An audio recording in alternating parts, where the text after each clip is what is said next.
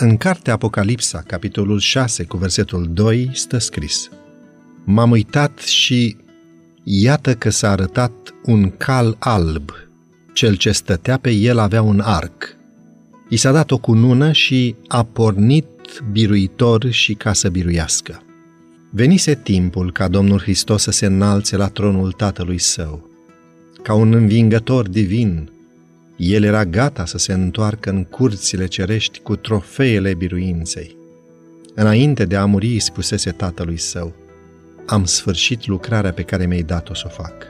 Ioan 17 cu 4 După înviere, a mai rămas un timp pe pământ pentru ca ucenicii să se poată obișnui cu el în trupul său înviat și glorificat. Acum era gata să-și ia rămas bun ca loc pentru înălțarea sa, Iisus a ales acel colțișor de atâtea ori sfințit de prezența sa pe când locuia printre oameni.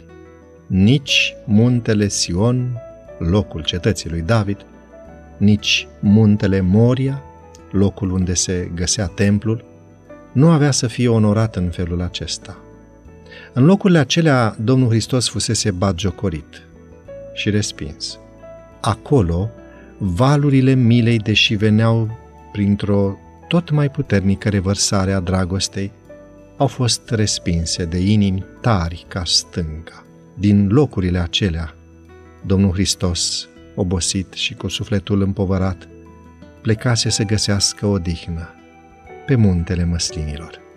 De pe muntele acesta urma să se înalțe la cer și tot pe vârful acestuia se vor odihni picioarele sale când va veni a doua oară.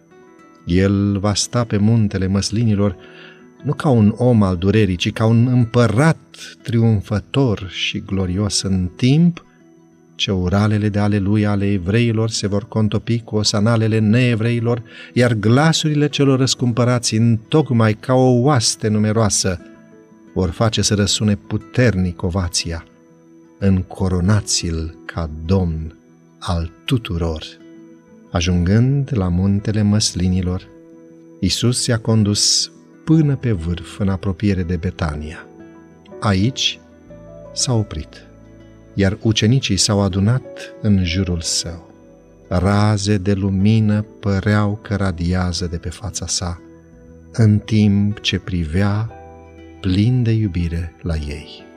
Nu i-a certat pentru greșelile și vinovățiile lor, Ultimile cuvinte rostite de Domnul lor au fost cuvinte de cea mai dulce duioșie, cu mâinile întinse pentru binecuvântare, ca și cum i-ar fi asigurat de grija sa protectoare.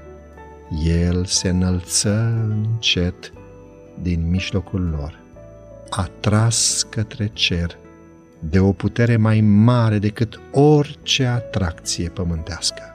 În timp ce ucenicii priveau încă spre cer, li s-au adresat niște glasuri plăcute ca cea mai frumoasă muzică. S-au întors și au văzut doi îngeri sub formă de oameni care le-au spus Bărbați galileieni, de ce stați și vă uitați spre cer? Acest Isus care s-a înălțat la cer din mijlocul vostru va veni în același fel cum l-ați văzut mergând la cer.